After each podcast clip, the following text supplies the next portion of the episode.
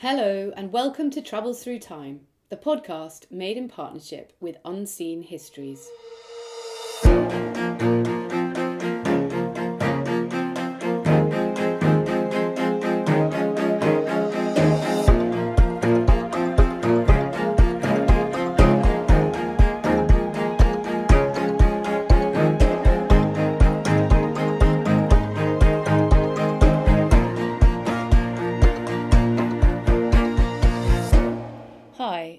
Violet here. This week we're going to Granada in southern Spain at one of the most important years in the history of not only Europe but the whole world.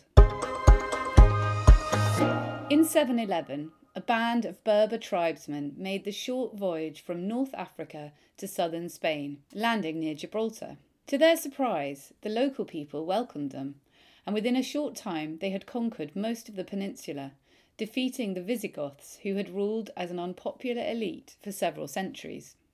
The land they found mesmerized them with its beauty and natural abundance. They settled down, built cities, and were joined by Arabs from across the vast Muslim empire, who made Al Andalus their home. Communities of Jews, who had suffered terrible persecution under the Visigoths, flourished, as did the Christians who chose to stay and live under Muslim rule. As the centuries passed, a vibrant civilization, one of the most sophisticated on earth, developed. Al Andalus became famous for its doctors, architects, philosophers, craftsmen, and scholars. Towards the end of the 11th century, Christian Europeans, who had retained a foothold in the far north of the peninsula, began the long process of reconquista, reclaiming the lands they saw as being rightfully theirs. The city of Toledo fell in 1085, and over the following centuries, these forces made their way slowly southwards, gradually defeating the Muslim rulers of the small city states like Saragossa and Seville. We are visiting this watershed moment in excellent company. Professor Elizabeth Drayson is Emeritus Fellow in Spanish at Murray Edwards College, the University of Cambridge, and she is an expert on Spanish culture and literature. I hope you enjoy our conversation. Welcome to Travels Through Time, Elizabeth Drayson. Um, I'm very much looking forward to talking to you today. Well, thank you for inviting me. So, we are going to be talking about your beautiful um, new book, which was published in the summer, which is called Lost Paradise The Story of Granada. As a way of starting, I thought you, you could maybe just tell us a bit about your connection with um, that part of the world and why you decided you wanted to write this book. Yes. Um, well, in a way, I've been thinking about Granada for most of my professional life. I first went to Granada as a research student many years ago and made such a vivid impression on me. I remember I arrived on a day in August and it was nearly 50 degrees and birds were dropping off the trees with the heat. Um, and I was just immediately struck by the extraordinary atmosphere of the place. Um, it has a tangible atmosphere of, of uh, I think, nostalgia and, and romance about it. And it intrigued me. And I wanted to write this really for two reasons. Um, the first one being that I, um, there isn't a book on the history of Granada, a, a, general book of this kind. And it's such an important place uh, historically and culturally. It's right up there, you know, with Rome, Istanbul, Venice, and so on. Um, and so I felt it was it was quite an important thing to, to try and do. Um, and also, in a way, it followed logically out of what I'd written before, because I, I'd written two books set in Granada before that. One, um, which was about a series of uh, extraordinary archaeological forgeries that were found on a mountainside uh, outside Granada. And then my previous one was on, it was about the last uh, Muslim Sultan of Granada. So it was a kind of progression of a subject that I'm I'm passionate about. Yeah. Just take us there for a few minutes. Just walk us around the city for a few minutes. What what's it like walking around? What does it look like? I think probably the thing that strikes most people is um, that it's in a in a way two cities now. Um, in one sense, it's a very modern European city. It has its big department stores. It has blocks of flats, none of them really high rise, but Um, it has a sort of modern side to it. Then, when you walk to the city centre, you're kind of taken into the world of the past and um, starting perhaps with the Catholic Cathedral, which is a very striking building, built, in, built on the site of, of, of a mosque originally.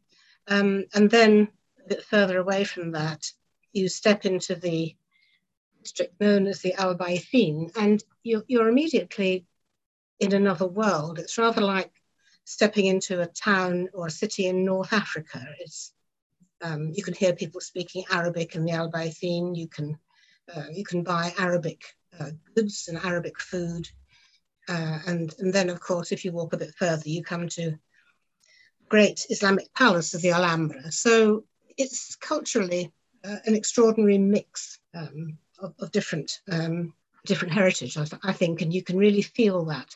Uh, it's very striking when you're when you're there for the first time. I think.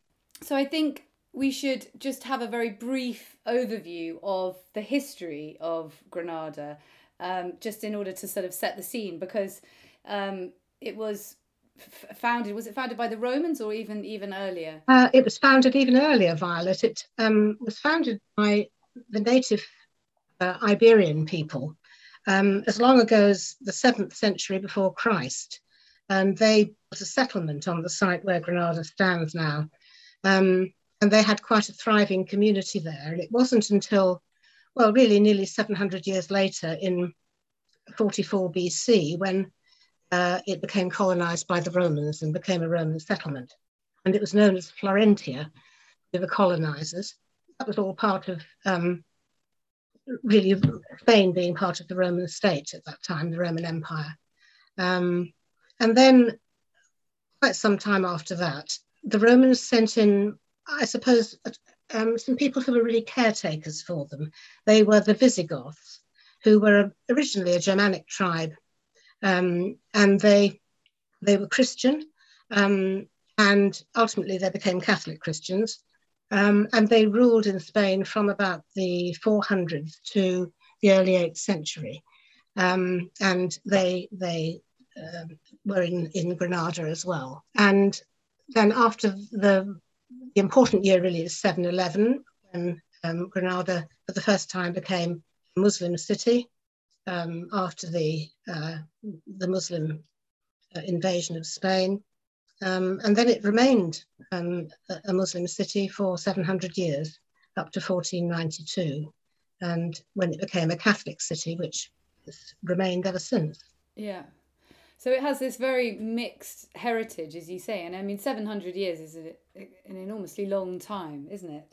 So that's the sort of overview of the history. And now, can you just tell us a bit about the way that you approached and structured the book? Because I thought it was very interesting how you, you haven't just written a sort of linear chronological history. So can you just talk a bit about how you decided, how you structured it, and also then how you decided to do that? Uh, yes, sure. Um, well, basically, although part of the book follows a chronological linear narrative, some of the chapters are interspersed with sections about um, certain groups of people whose stories really didn't fit into that uh, linear structure so well.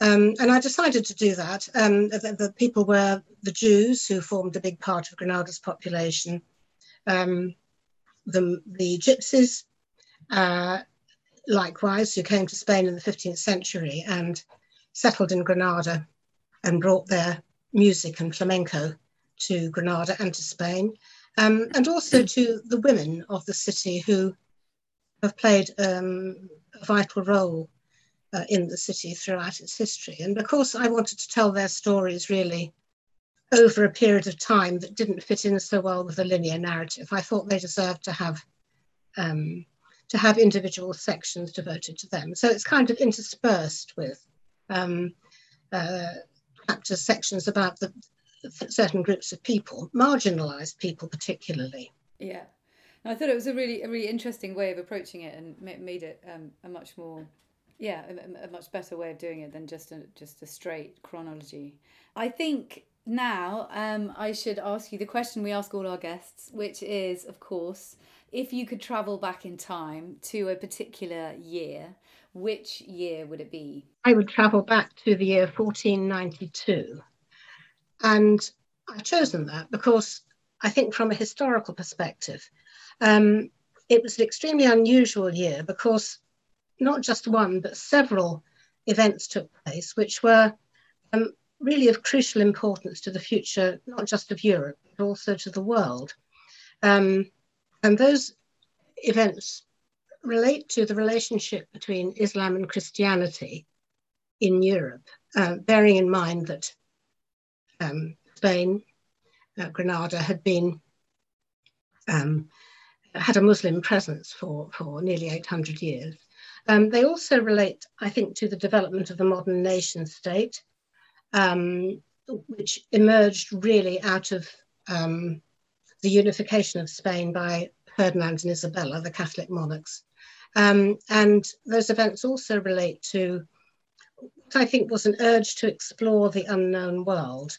Um, and I suppose, in fact, most people think about Christopher Columbus if they think of the year 1492 um, and his discovery of the Americas and uh, the discoveries of other explorers at that time, Portuguese explorers, uh, led to uh, the creation of a large European empire and, of course, later on to colonialism. So the events of that year are, are really major events um, that have affected um, the history of our world, I think. Mm, it was a sort of watershed moment, if you like.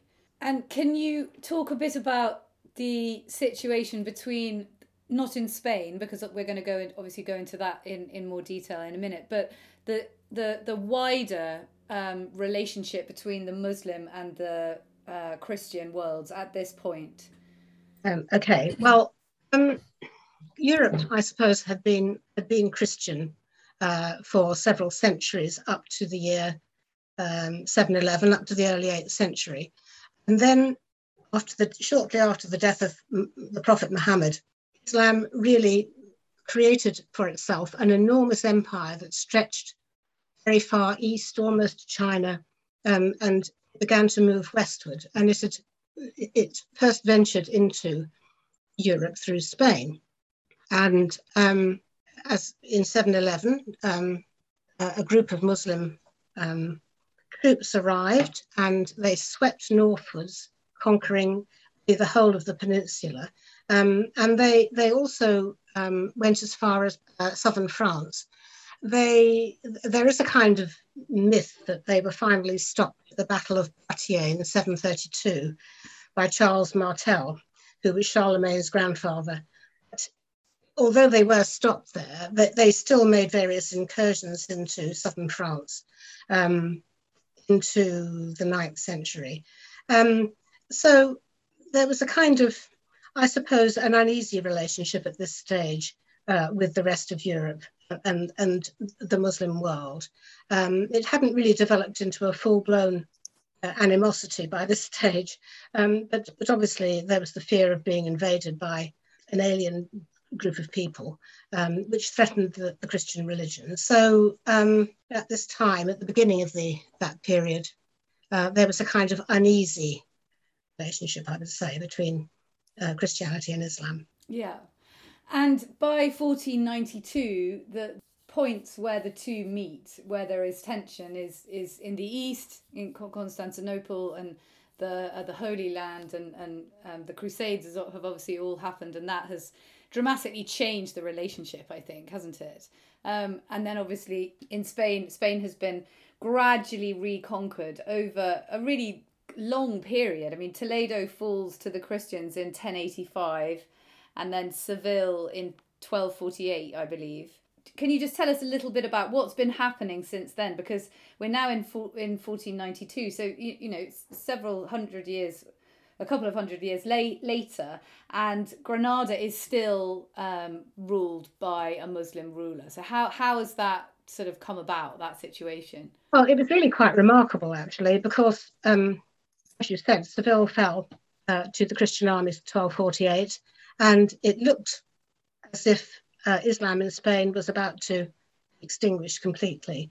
Um, the Christian armies uh, had pursued what they called the reconquest, which was, in their view, um, reconquering the land they felt um, they had lost to Islam, and they'd been pushing for since the middle of the 11th century. They'd pushed further and further south, so that after the conquest of Seville, uh, really only the emirate of Granada remained. And what happened at that crucial time? How did the emirate of Granada come into being? Well, a Muslim leader in Jaén, whose name was uh, Ibn Nasr, uh, proclaimed himself emir um, of Granada, and he founded the dynasty called the Nasrid dynasty. And um, in 1237, he made his capital in Granada, um, and they built what was a completely Arabic speaking independent Islamic state in the Kingdom of Granada, because Granada is, is, a, is a province as well as, a, as being the name of the city, which lasted for 250 years. So it was against all the odds, really, that that happened. But in a way, it was the kind of swan song of Islamic rule in Spain. Mm. Uh, but, but they managed to stay independent um, uh, and defend themselves against the Christian attacks uh, for 250 years up to 1492. Yeah, and that takes us um, neatly to your first scene.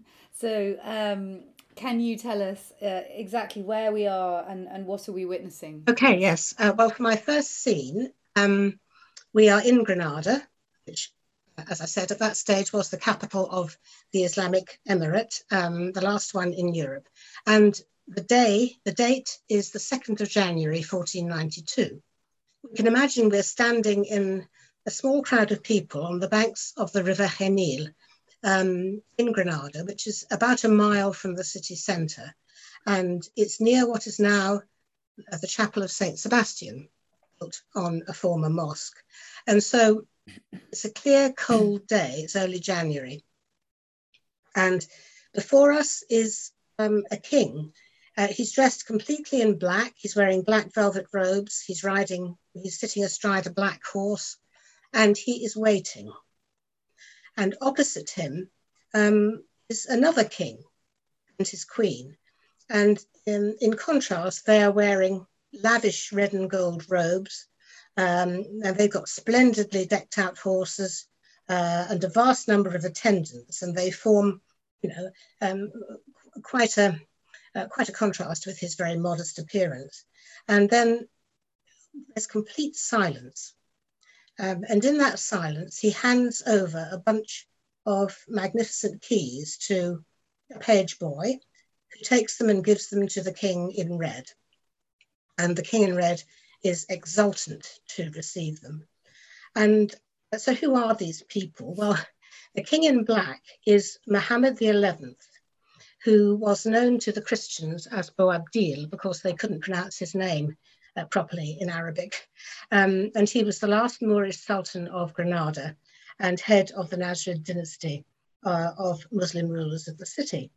And he hands the keys to the Catholic monarch, King Ferdinand II of Aragon and Queen Isabella I of Castile, who between them ruled nearly all of, uh, of Spain at that time, except the Kingdom of Granada.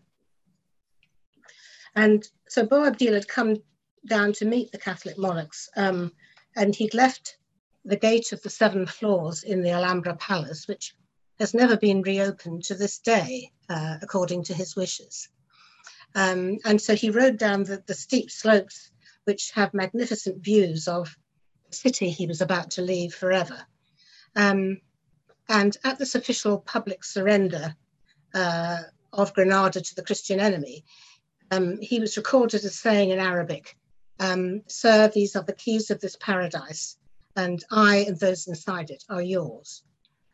So, in this scene, we're witnessing a transcendent moment in a centuries old clash between Islam and Christianity in Europe. And the 2nd of January 1492 was a day of great jubilation and supreme con- conquest for the Christians um, and one of great sadness and loss for the Muslims.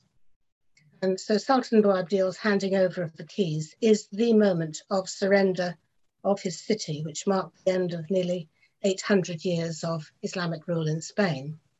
And it was the transition of the Emirate of Granada uh, to a Christian territory. And it marked the end of the last Islamic state in Europe. And of course, this is also the moment that set Spain on a course to become the greatest uh, power in, in modern Europe of its time. And it established the basis of the discovery of the Americas too. So it's a real moment, and um, also a, a, very emotional moment for for everyone concerned, but obviously for different reasons, as you have said. Um, so can you, um, before we talk about what happens next, can we just um, can you just fill us in on the agreement that had been made between uh, Isabella and Ferdinand and um, Boabdil? Uh, that led to this moment? Because th- there was a sort of uh, an official agreement that had been made, wasn't there? There was, Violet. Yes, um, this was one of the important characteristics, really, of uh, Sultan Boabdil. He he always wanted to negotiate um, and use diplomacy rather than uh, to fight to the bitter end, and he uh, did everything in his power to come to um, a suitable agreement with Ferdinand and Isabella, which would protect the rights of his people, of uh, the Granadan Muslims, um, for the future. And so they agreed on a document which they all signed, which were called the capitulations. And in it, uh, the Catholic monarchs promised to um, permit all Muslims left in Granada to uh, continue practicing Islam um, and to continue with, uh, with, all their customs, with their dress, uh, with their everyday life, absolutely as normal um, for, for the duration, for, for all ever. Um, and that also included the Jewish population of Granada. Boabdil was very uh, keen that they should also be included in the terms of the surrender. Um, and of course, those terms weren't adhered to for very long, unfortunately. No, as we, we are going to see quite soon. But let's just go back and talk a little bit about how important this idea was of convivencia, as it's called in Spanish, excuse my pronunciation.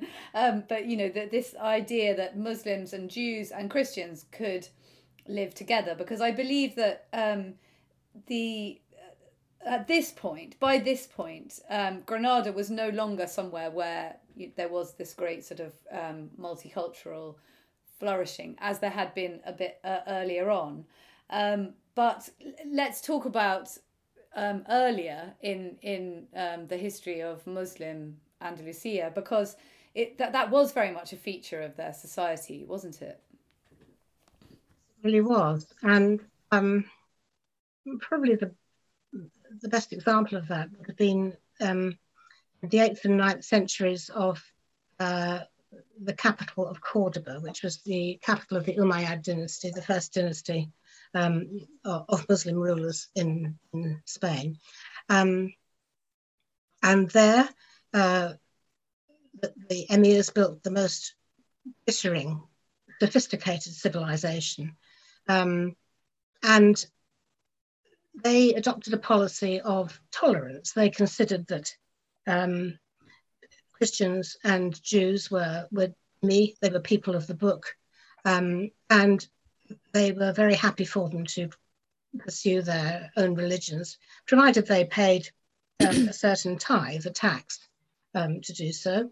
Um, and so at that time, there was really a feeling, I think, certainly in the reign of the Emir Abd al-Rahman III, who reigned in the 10th century, um, that there was a kind of, um, not an ideal society maybe, because there were conflicts, but, but certainly Muslims, Christians and Jews all rubbed along together on a daily basis and worked together um, in, in a very um, peaceable way on the whole. Um, another example of that is um, in the 13th century when the Christian king Alfonso X um, worked with many uh, Muslim and Jewish um, scholars at his court in Toledo um, to create the great translation schools, which um, were really largely responsible for uh, just um, for spreading um, the Arabic scientific and uh, cultural knowledge that was inherited by uh, the rest of Europe. Yeah. So that was another very powerful example of, of convivencia. Yeah. And also the Mozarabs, who were the old Christians, weren't they, from the sort of Visigothic times, who survived quite quite happily, um, worshipping in their own way under Muslim rule for 400 years, I think, was it? And and then only to find themselves being persecuted by the Catholic Christians, who then took over Toledo and, and other places. Um, recently, though, there's been certain books have been written which seek to uh, sort of do down this um, this idea of convivencia and, and, and to claim that actually you know we're uh, it's being glorified and it actually wasn't this this great um, multicultural harmonious situation. And I, I just wonder if you have any you know what do you think of that? What what why do you think people want to nowadays want to deny it? Um, I think it's mainly because the argument has swung from from one pole to another. Um, there was in the, I suppose, the, the late 1980s, early 1990s, when uh, people started to think about um, the Islamic uh, presence and heritage in Spain after Franco's regime um, came finally to an end and people felt more liberated to think about those kinds of things. Um, there was a kind of, I don't know, maybe a kind of nostalgia, but there was also a lot of a lot of idealism um, there was a very idealized view of the tolerance between um, the three people of the three religions in Spain in the past.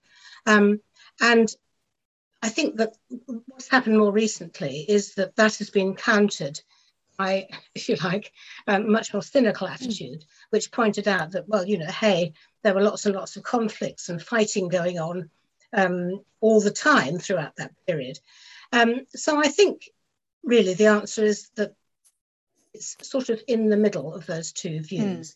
Mm. Um, I think there was a lot of tension, a lot of conflict.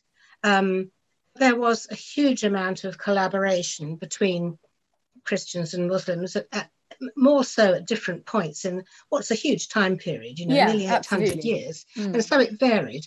Um, but we know certainly in the instances we've talked about that there was a lot of cultural collaboration. There was also military collaboration sometimes where uh, Muslims would fight with Christians against other Muslims yeah. or against other Christians.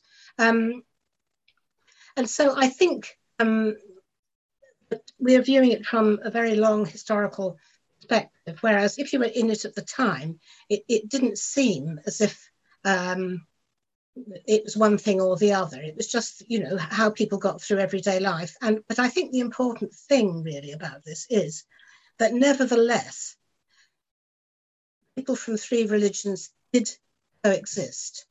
They did live side by side yeah. um, for very long periods of time. Um, as you say, with the exception really of Granada at the end, there were Muslims and Jews, obviously, in Granada, but no uh, native born Christians in Granada, only traders or people who'd come to visit. And yeah. I think that was due to the that time very antagonistic relations between the two sides. Yeah, but I mean, the fact remains that under Muslim rule, for for most of the seven, eight hundred years, Christians were allowed to live freely and worship in their, their own way, and so were Jews, and that was not the case um, after fourteen ninety two. Um, so, can you? Um, so yeah, so they ha- he hands over the keys and um, Ferdinand and Isabella then enter the Alhambra, this incredible palace, don't they? And have the first Christian service, which is the sort of first step towards Christ- Christianizing this um, this Muslim, um, well, mosque, I suppose, isn't it, inside the Alhambra? Um, so, can you just tell us a little bit about that? I believe Christopher Columbus was was there in the congregation as well. Is that right? Absolutely was, yes. Um, yes. well, what had happened was all the uh, the Christian dignitaries, um, bishops, and so on had gathered to, to meet in this place. Um, as you said, well, the flag, the Christian flag, had been raised on the Alhambra, um, which the Muslim population had seen with, with some horror. Um, and so, in a way, this was a kind of symbolic uh, moment as well, because it was the moment which signified the imposition of one religion, of one culture upon another. Um, and it was a moment of, of great uh, rejoicing and great emotion, I think.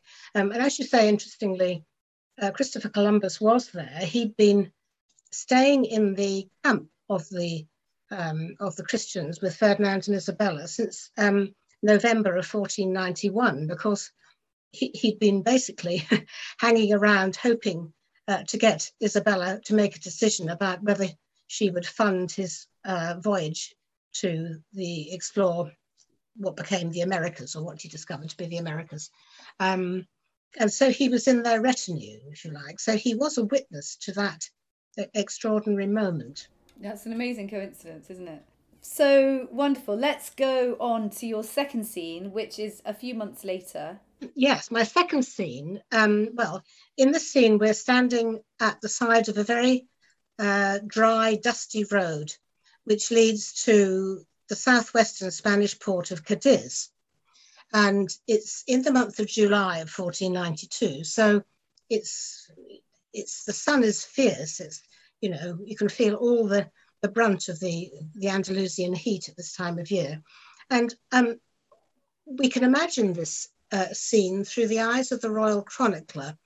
There was a man called um, Andres Bernaldez, and he was priest and chaplain to uh, the Bishop of Seville, um, and he described this in detail. Um, and, and what we witness in this scene is, is deeply distressing. Um, there are crowds of Jewish people, young and old. Uh, they're on foot, they're on donkeys, some are in carts.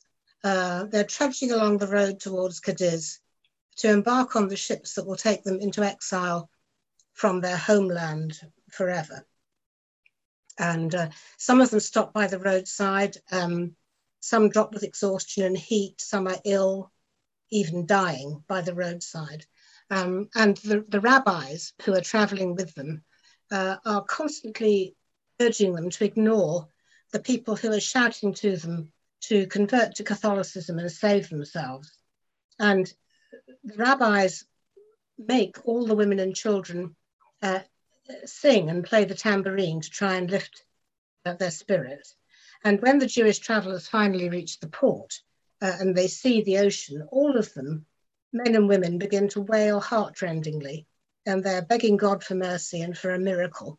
And I think it's very telling that Bernaldez, who was a fierce anti-Semitist, um, was, was very moved himself, and he said it was a terrible, heartrending sight.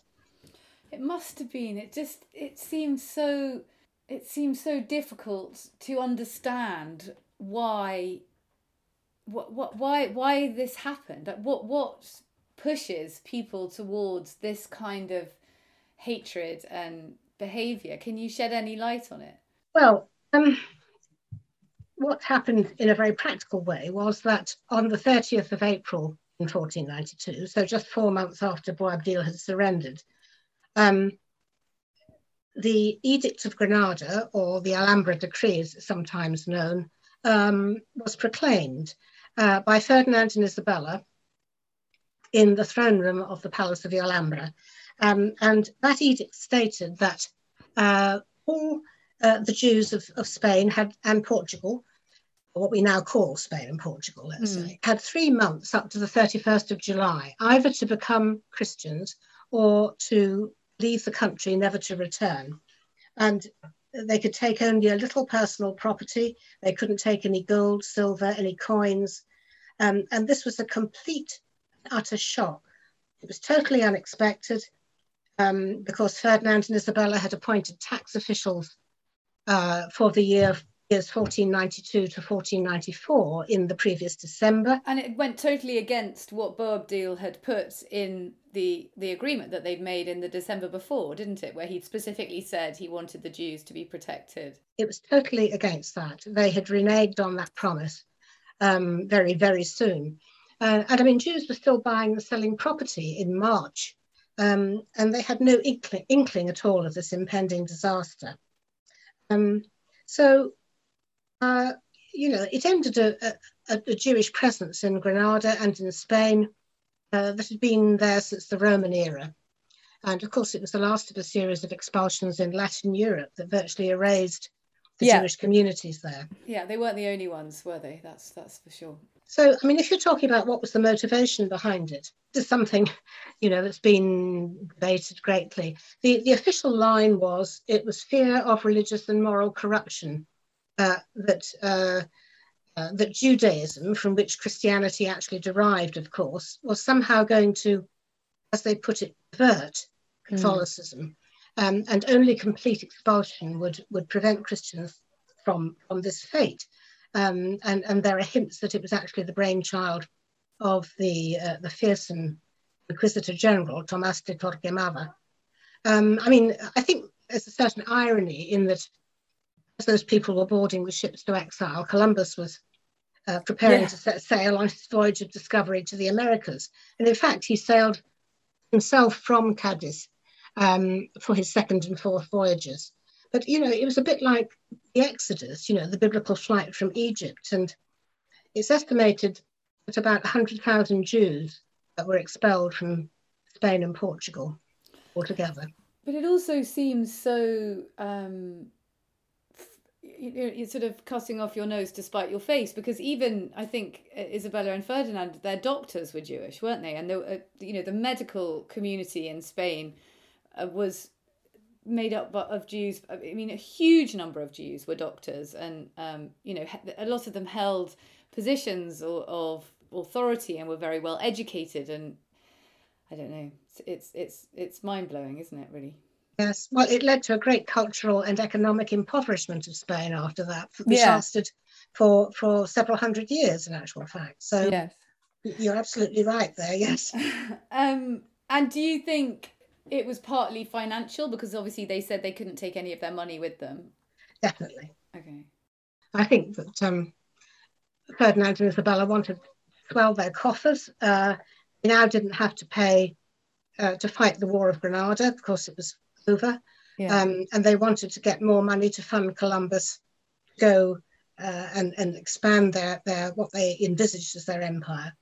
So right. I'm sure it was was a powerful motivation, and I think also um, there was an undeniable element, you know, however we try and rationalize it, of, of some kind of prejudice which um, is irrational. Yeah. Um, which is which is which is beleaguered Jews, hasn't it? Jewish people. Well, absolutely, absolutely. It, it does seem to be uh, it's, it's something I, I you know I wonder about with with Spain specifically and the Inquisition and that sort of really um, terrifying form of uh, extreme Christianity which flourished there. Um, and I wonder if there's something specific about. I mean, I'm not saying it didn't happen in other countries because you know um, religion.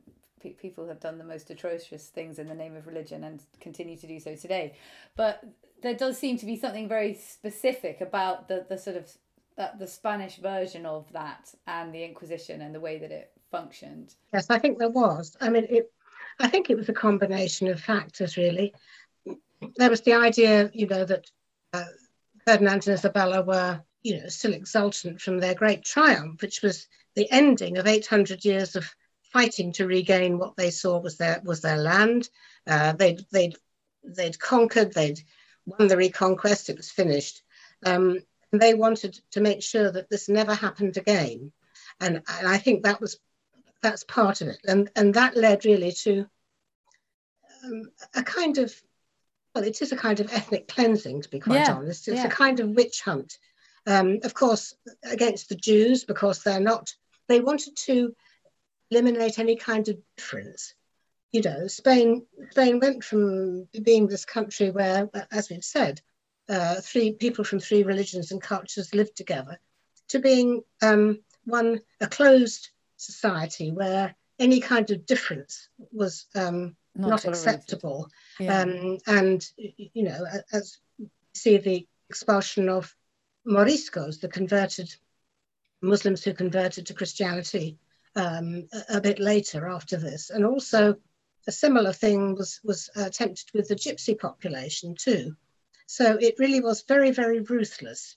And I think it's because, um, you know, the Muslim invasion cast such a long shadow in, uh, for the Christians at that time, and they didn't. They wanted to take every possible measure, however extreme, to to prevent that from happening again. Yeah, and I think for me, one of the most well, and I'm sure for lots of people, the, the one of the most um, powerful moments in that process was uh, a few years later. I think it was in 1501 um, in Granada when the cleric, whose name you will pronounce much better than me, Jimenez, he literally made a bonfire of all the books in Arabic um, and burnt them in this enormous conflagration. And, and sort of, there was this idea that he was trying to erase the cultural memory of the Muslims of this um, 700 year period. It's really shocking and it was a very heartbreaking moment that yes it, it really was. And uh, luckily a few were managed to be saved. Mm. um, people hid them. Yeah. Um, and quite a few medical texts uh, were taken to the eventually to the escorial library. Um, but but you know you think of what actually was lost well yes and and you know in the following century there were there were only a tiny tiny number of manuscripts or books in Arabic in uh, in Spain, where you know there would have been probably hundreds. I mean, definitely hundreds of thousands, probably even millions of them before that. It's really um, shocking. Hello, it's Artemis. For some time, we've been working with the visual historian Jordan Lloyd, and we've been telling you about his fascinating colorization work. Well, recently, Jordan has launched his new project, it's a website called Unseen Histories, which showcases a broad range of fascinating historical material. You can read feature length pieces there about female fashion in the Victorian era, or beautifully illustrated extracts from books like Susan Denham Wade's A History of Seeing. For those of you who have enjoyed Jordan's colorization work in the past, there's a full range of remastered photographs from the archives of the Library of Congress. It's history for our times. Do have a look for yourself at unseenhistories.com. I think we should go on to your third scene now. Um, and we're going to um, go northwards to a different Spanish city. So tell us where where where we where we're going. Yes, um, well, we're going to Salamanca, and, and this scene is um, perhaps fortunately a bit less uh, dramatic and a bit less distressing. In fact, it's a much calmer scene. Yeah. So this time we find ourselves in a very calm, elegant setting.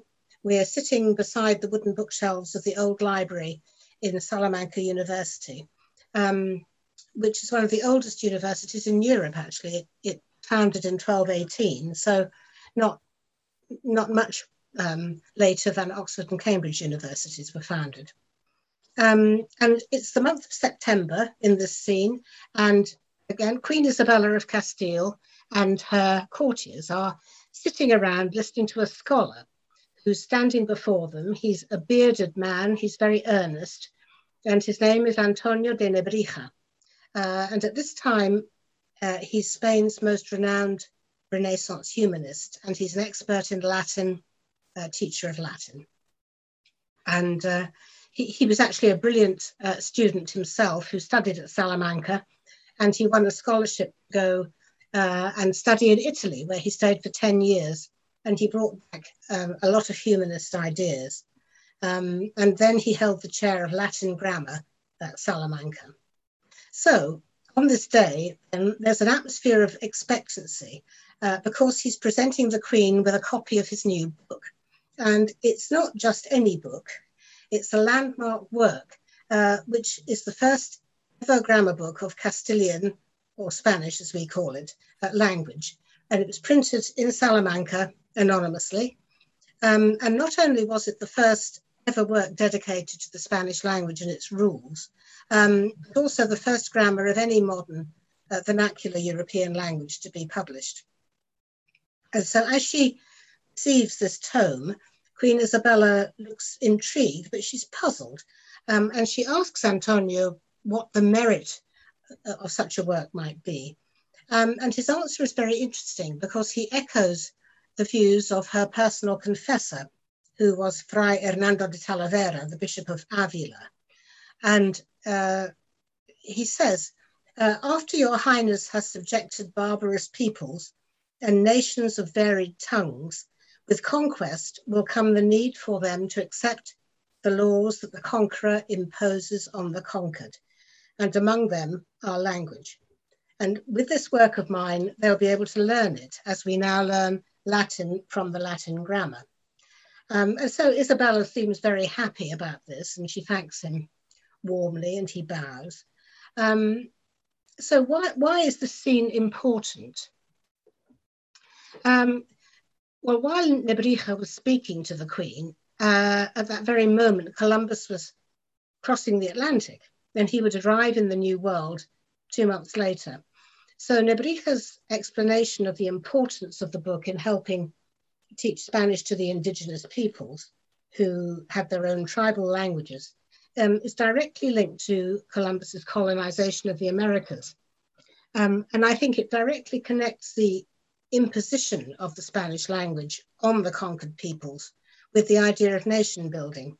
And Nebrija himself claimed that language um, was the instrument of empire. Um, and so the effects of teaching Spanish in those countries were permanent. And nowadays, Spanish is the main language of Central and Latin America, uh, except for Brazil, which is Portuguese speaking. Um, and also 50% of the United States is Spanish speaking too. But I mean, Nebrija couldn't have known the full significance of his grammar book, which was reprinted many times. Um, and, and, it paved the way for Castilian Spanish to become a major world language.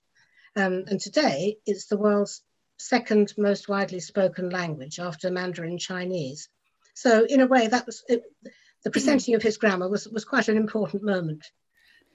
Definitely, and especially when you then consider that you know we were just talking about about the removal of Arabic, and I know that a few years later it became illegal to write in Arabic or use Arabic uh, at all. So you can see it as this real moment of Castilian Spanish taking over from Arabic and being imposed as the national language you, you really can. It was it was given it was formalized, if you like, at that at that time. Um, again, interestingly, um, back in the time of Alfonso X, the wise king, whom I mentioned briefly, um, at his court in the 13th century, there he had actually made Castilian Spanish the official language of his court rather than Latin, and he tried to vernacularize and. Well, he translated quite a lot of books into Castilian, didn't he? Or, or uh, commissioned the translation. He did, and yeah. it was a radical thing to do at the time. Um, but at that stage, uh, because you know Spain is broken up into so many districts with so many different dialects, there was no, if you like, formal formal set of rules, um, and they didn't really come in until till Nebrija's time, and, and even later. Spanish was very late developing as a European language, in actual fact. That's so interesting. Um, and then, of course, as you say, you know, other languages, uh, dictionaries started, and, and grammar books and learning aids started to be produced in, in all other vernacular languages. they well. did, and, and many of them were modelled on on his his original grammar structure yeah. as well. Yeah. That's amazing. So there's one thing I wanted to, to, which isn't connected to your scenes, but it was just it just caught my imagination in your book, which is um, there's a museum of memory that's opened. You, you you describe quite recently, I think, in Granada, um, and uh, I just wondered if you could tell us a bit about that and and yes, talk talk a bit about that before we finish. Uh, well, the first thing I think to say is it's the most extraordinary space and building. Um, of course, you know, if you've just come from the Albaicín and all the old buildings of Granada in the city centre uh, and looked at the Alhambra Palace. And then you go and visit this. It's a completely futuristic, great white building um, in the middle of the Vega. Uh, it looks extraordinary from a distance. And you go in to effectively another world. Um, it's dark inside, and you've got a running commentary uh, on all the um, the different historical eras of Granada and Andalusia running past you on a screen. And it has a series of boxes, masses of little boxes, and you can pick up the lid of each one and you can feel uh, some sand from the beach of Almeria, uh, or you can um, cut some wood from a tree that's been felled uh, in Granada and, and smell it. And it, it's the most extraordinary visual, tactile sensuous experience as well. Um, and alongside that are, uh, if you like, animated figures in, they're in, in sort of cases like soldiers, and you can press a button and they will start to speak to you and tell you about what life was like as a peasant in the Middle Ages in Granada, or uh, what life was like if you were a nun at that time. Um, it, it's the most remarkable, innovative place and um, an extraordinary testament to the history of the city and of Andalusia, I think. It sounds amazing. Sounds so unusual and, and innovative. Uh, I have to say, I, I spent some time in Spain doing research and I was just so impressed by their museums. They're, they're just in a different league, really, to any anything else I've ever experienced. And I wonder if that museum is part of this sort of general thing that seems to be going on there at the moment of facing up to their the Muslim heritage and a kind of accepting the Muslim heritage and wanting to talk about it. Do, do you think that's the case? Because it's also true, is it not, that uh, I went to Cordoba and there's a Jewish museum that you can visit. And I think those kind of things are also quite recent developments. They really are. Um, I, and I think you're absolutely right, Violet. I think, if you like, the vexed issue of what is the real identity of Spain. Yeah. It always comes back to this issue of the Islamic heritage of the country, um, over and above its other heritages, of course. And this is a multicultural country, as, as, as we've said. Um, so I think now people are really thinking about what the value and importance is of that Islamic heritage and what we might learn from it uh, or, or, or take from it um, in present times when you know there are still a lot of um, tensions and conflicts uh, between Islam and Christianity in the present world, uh, between Islam and the West. Um, and I think it's part of a, um, a, a, kind of view of the world which, which look, seeks to enhance and, and uh, draw attention to really the value of multicultural exchanges. Yeah, and and to celebrate it rather than to deny it, which is effectively what happened for a long time. So interesting. Well, there's just one question left, which I have to ask you. Um, and that is, of course, if you could have picked something up from one of these three moments that we visited together today um, and brought it back with you to the present so you could keep it for yourself, what would it be? Uh, well, Violet, I'm, I'm going to choose a ring. Um, uh, Sultan Boabdil wore uh, a gold ring set with a turquoise, which um, was engraved with his name in Arabic. And it was said to be the dynastic ring of the Nasrids, which had been worn by his family for 250 years. Um, and when Boabdil was told the new governor of the Alhambra, who was going to replace him, was going to be the Count of Tendilla, who was a man called Inigo Lopez de Mendoza. He handed him this ring, saying uh, that he wished he should wear it and have better luck than he'd had in, in governing the Alhambra. Um, and that ring remained in the Count's family um, until 1656, when the last Count of Tendilla died, and sadly the ring got lost. So for me, that would be a really poignant and powerful memento of a man whom I greatly admire and respect and, and wish I could have met. Yeah, I think that's a great choice. Perhaps you could even get it um, adjusted and then you'd be able to wear it um, yourself. That would be wonderful. it would probably be a bit big for you, I think, as it was. Um, thank you so much, Elizabeth. I can't tell you how much I've enjoyed our um, trip to Granada and Spain today. Thank you. Thank you, Vargs. It's been an absolute pleasure. That was me, Violet Moller, talking to Professor Elizabeth Drayson a couple of weeks ago about her fascinating book, Lost Paradise The Story of Granada, the first history of the city in English. It is a really compelling tale, and I highly recommend it for its historical contents, but also its ability to spirit you away to the heat of a Granadan summer with the pomegranate trees in full bloom. To see some pictures of this stunning city, please visit our website, tttpodcast.com. Happy Christmas, everyone, and until next time, goodbye.